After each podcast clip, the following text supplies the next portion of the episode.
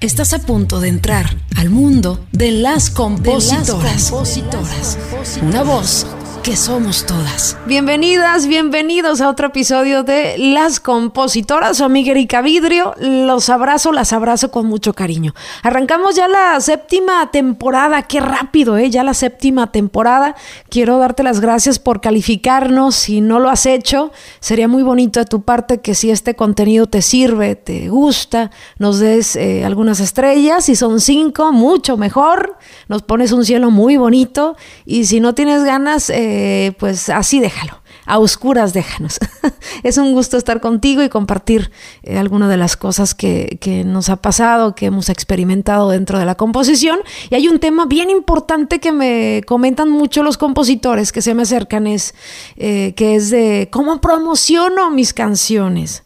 ¿Qué funciona y qué no funciona para lograr grabaciones realmente? En este episodio hablaré de cinco cosas que no funcionan para promover tus canciones y lograr grabaciones y está en base a mi experiencia. Nadie tiene la verdad absoluta, ¿no? Puede haber miles, eh, aparte que no funcionan. Yo te comparto aquellas herramientas que no me han funcionado para lograr grabaciones. En un próximo episodio te voy a compartir las que sí me han funcionado. Pero empecemos por eh, los errores o por las cosas que, nos hacen perder el tiempo, o por lo menos yo así lo, lo visualizo con mi experiencia de más de 15 años logrando grabaciones dentro del regional mexicano. Lo que no funciona para promover mis temas. Número uno, subir mis canciones inéditas a plataformas para esperar grabaciones y esperanzados a volvernos virales, ¿no? Arriesgándonos de alguna manera que nuestra idea sea pirateada, porque en el momento que tú subes una canción inédita a plataforma abierta, pues eh, no imaginas la cantidad de acceso que tiene, ¿no? La gente con, con, con esto. Ahora me vas a decir, oye, Erika, pero es que hay canciones que se vuelven virales y es increíble. Claro, muchas de estas canciones que se vuelven virales ya existían, no eran inéditas. Hay una cantidad muy leve de,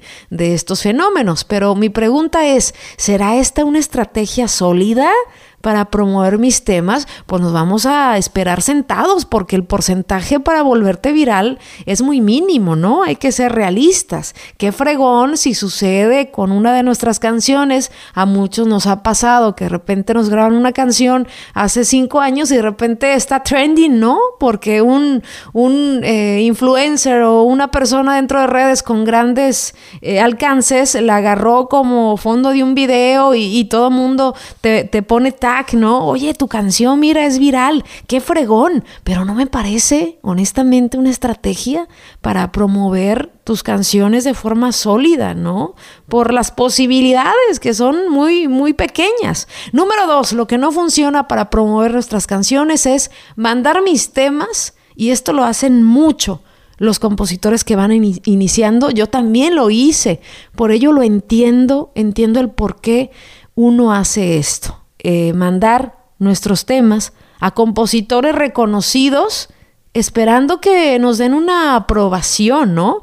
Para de ahí como que validar nuestro trabajo y decir, ah, sí sirven mis canciones, sí tienen potencial. No esperes a que otro compositor te dé un punto de vista, porque muchas veces, y esto lo voy a platicar desde un punto eh, donde muchos compositores coincidimos, ¿no? Que mm, en lo personal no escucho yo temas que me mandan a mi correo. He escuchado temas de compositores que me los encuentro en una convención y me dicen, oye, escucha mi tema, a ver, dale, te doy mi opinión, pero yo nunca me quedo con un audio de esa canción porque legalmente les explico, porque esto no se dice, pero legalmente ah, no conoces a la gente, ¿no? Supongamos que alguien, un compositor me envía un tema por correo y yo lo escucho en buena onda, le doy mi opinión, el, el compositor de alguna forma se siente con, ciertos derechos de decir, ah, es que yo le mando canciones a ella. Entonces se puede malinterpretar. Tú puedes sacar una canción que no tiene nada que ver con la canción que te mandó, pero el compositor con palabra y propiedad puede decir, ah, yo le mando temas, yo le mando temas a ellos. Y de repente se da como esa onda de, confusión de, ay, seguramente este güey le hace las canciones a fulano. Por ello, legalmente, legalmente, uno como compositor cuando ya tiene cierto nombre, cuida mucho eso. No es por envidia, no es porque uno sea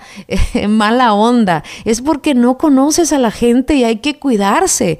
De verdad que hay gente muy mala leche. Eh, incluso a mí me han inventado que tengo demandas y que había un viejito de mi pueblo que me escribía. O sea, ese tipo de situaciones se dan porque tú acercas a tu círculo a gente que no conoces bien y que le das eh, cierta oportunidad y se sienten con derecho de, hablar. Digo, también hay gente que habla a lo pendejo, ¿no? Que no tiene ninguna, eh, ningún acercamiento contigo, pero se los explico para que ustedes vean lo, lo complicado que es y que no es mala onda. Además, no esperes la aprobación de un compositor, de otro compositor para validar tu trabajo. Tienes que aventarte tú al ruedo, aprender de tus errores, ver con el tiempo y tu recorrido qué funciona, qué no funciona, eh, analizar el mercado. Eso sí, eso sí te da mucha validez propia y el recorrido lo vas a hacer tú no necesitas la aprobación de nadie. Así es que no pierdas el tiempo mandando tus temas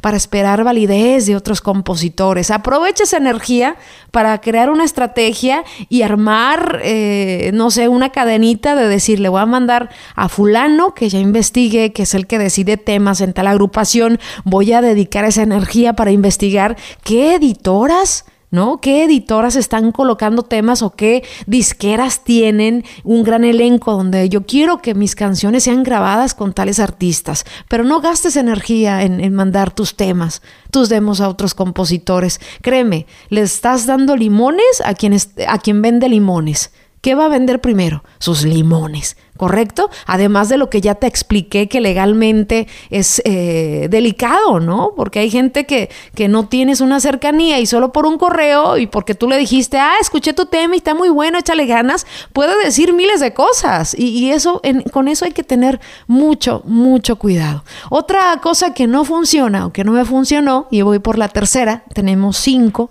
la tercera es esperar que alguien más haga el trabajo de campo que yo debo hacer solo porque esa persona dice ser amigo de tal artista. Yo he conocido a muchos, eh, y yo también lo hice en su momento, ¿no? Oye, pues conocí al clarinetista de la banda El Recodo, o conocí al que toca el trombón en tal lado, conocí. Yo creo que todo funciona dentro de, del medio porque todos pueden ser filtro para llegar, eh, para que hagas llegar tus canciones, pero yo sugiero que tu estrategia sea la siguiente que tu estrategia sea preguntar primero, ¿quién es el dueño? ¿Por qué? Porque el dueño tiene mucha injerencia en las decisiones. ¿Quién es su mano derecha? Los socios y que no te vayas nada más por encimita. Ah, conocí al, perengano que toca ahí el, el trombón y porque la mayoría de veces, y esto sorprende mucho, pero a mi experiencia, muchas de las veces la gente que está en el escenario, por ejemplo una banda, ¿cuántos integrantes tiene? 18, supongamos, ¿no? Todos los de la banda muchas veces no tienen injerencia en las decisiones finales de los temas que se graban. ¿No sería más estratégico y más funcional que indagaras con esas personas en vez de darles temas que indagaras, oye, eh, sí, qué chingón que tocas en la banda, no estoy demeritando tu trabajo, pero ¿cómo, ¿cómo está el negocio ahí? ¿Quién es el dueño? ¿Quién es el socio?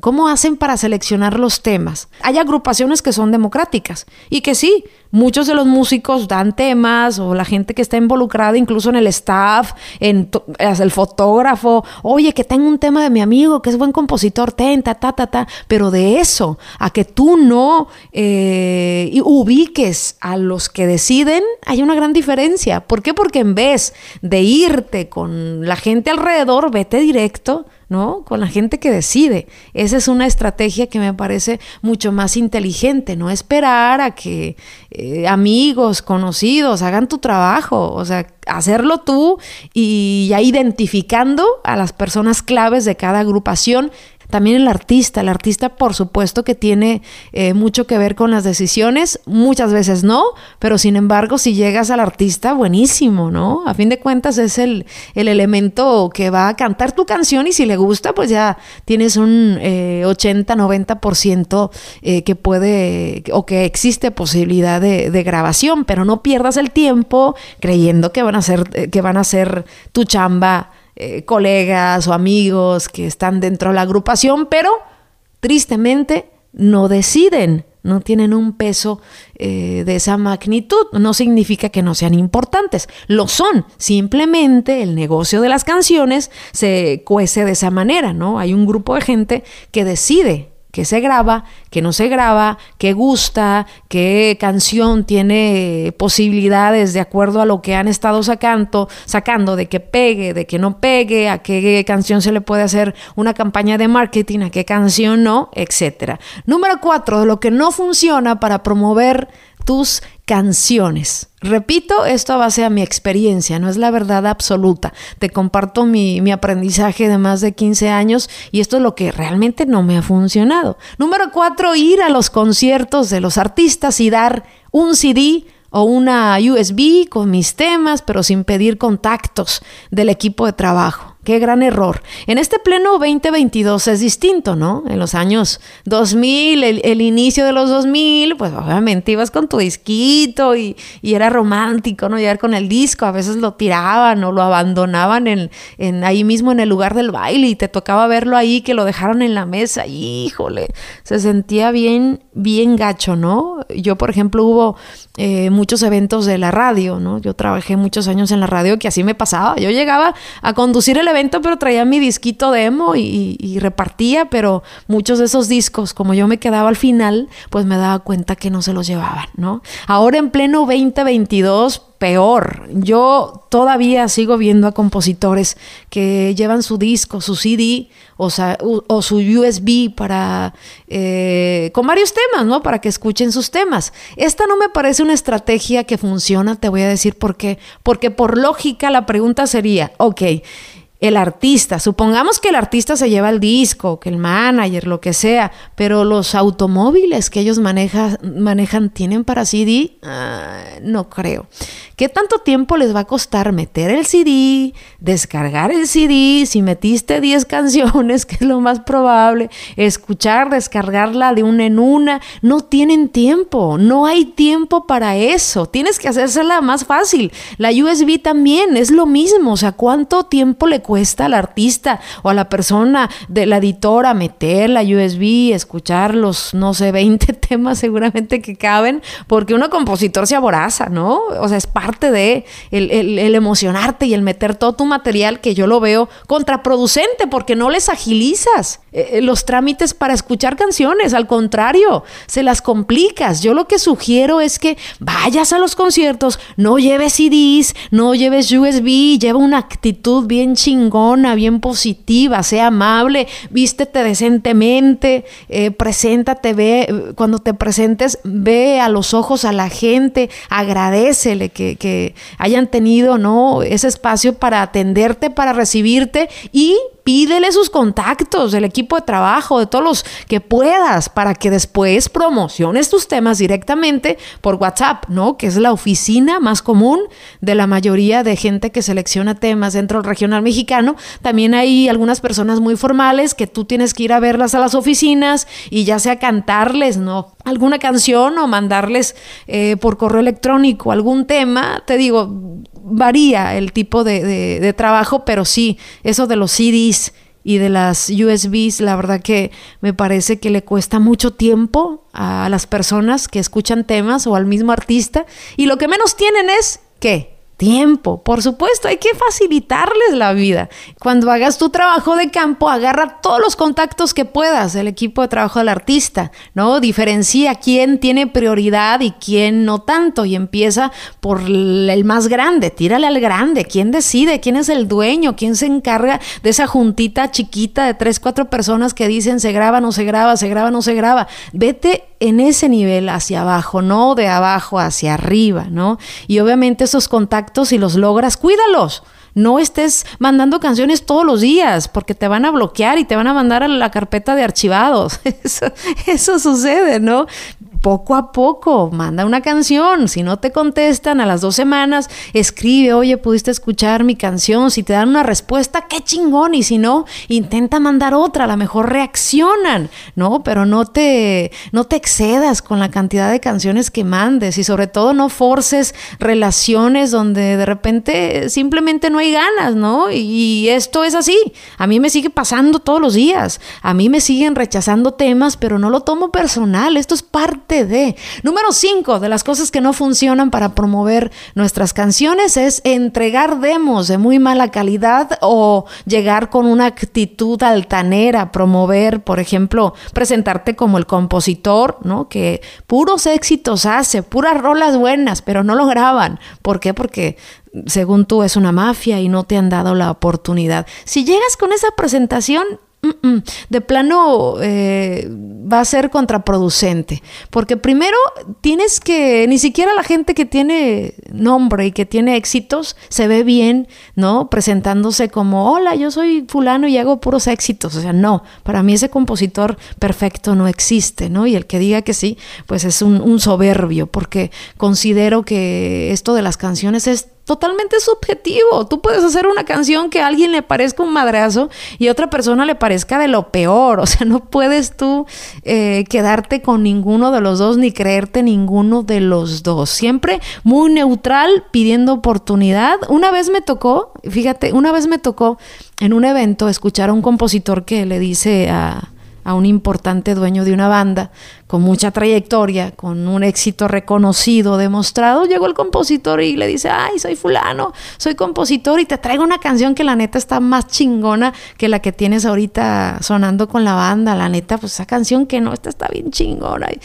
Y, tú dices, ay, ay, ay, si, si, supiera este cabrón lo que, eh, el, el, trámite de tiempo que llega, eh, lleva a seleccionar un tema, analizar una campaña, a veces funciona, a veces no, pero tú no puedes llegar llegar y demeritar el trabajo de gente que puede darte oportunidad porque lo que estás haciendo es cerrarte la puerta. O sea, ¿quién eres para decirle a él qué es bueno o qué canción es buena y, es mala. ¿Qué, ¿Qué, recorrido has tenido para poder decidirlo? El ego, el creer que tu canción es mejor. Yo creo que hay que bajarle ahí al volumen de la voz del ego que muchas veces nos silencia oportunidades. Y esto no significa que tú seas un, humillado y que no creas en tus canciones o que, o que llegues diciendo, no, pues yo la neta estoy empezando a componer, no compongo bien, pero pues no, no, o sea, tú tienes que llegar seguro, pero nunca demeritar el trabajo de otro. Nunca decirle tu trabajo no sirve y el mío sí. O sea, ¿con qué? ¿No? es totalmente ilógico. Así es que hay que tener mucha, mucho cuidado con la, con la actitud. Hay veces que a ti te graba una agrupación y de repente tu canción está dentro del disco y ves en plataformas que a la gente le está gustando mucho tu canción y dices, chin, hay decisiones que no estoy de acuerdo, ¿no? Se ve que mi canción tiene más auge en tal plataforma, pero aún así, aún así, este análisis que te sirva a ti, pero tú no lo tienes que andar pregonando y mucho menos decirle a esa gente, ay, te equivocaste, güey, mi rol es la que funcionaba. Ellos se van a dar cuenta, tú no necesitas ponerle adjetivos a tus canciones ni defenderlas, ellas se defienden solas. Así es que cuidado con esa actitud cuando pedimos oportunidad. Ni ser agachones, pero ni ser acá todos eh, fregones y subirnos a un pedestal de aire que no existe. Aquí terminamos las cosas que no funcionan, algunas de ellas a mí no me funcionaron y bueno, te las comparto. Si te gusta el contenido, gracias por dejarnos cinco estrellas, gracias. Menos de una, no. Mejor déjanos oscuro el cielo. ¿Eh? este cielo inmenso de, este espacio de las compositoras. Te mando un abrazo, nos escuchamos el próximo episodio donde voy a compartirte las cosas que sí funcionan para promover eh, y lograr grabaciones. Te quiero mucho y recuerda que de la composición no solamente se sobrevive, se prospera. Gracias por escucharnos. Te esperamos el próximo jueves en otro episodio más de Las Compositoras, una voz que somos todas. Recuerda seguirnos en nuestras redes sociales como Las Compositoras y darle seguir a nuestro perfil para tener más visibilidad en este podcast.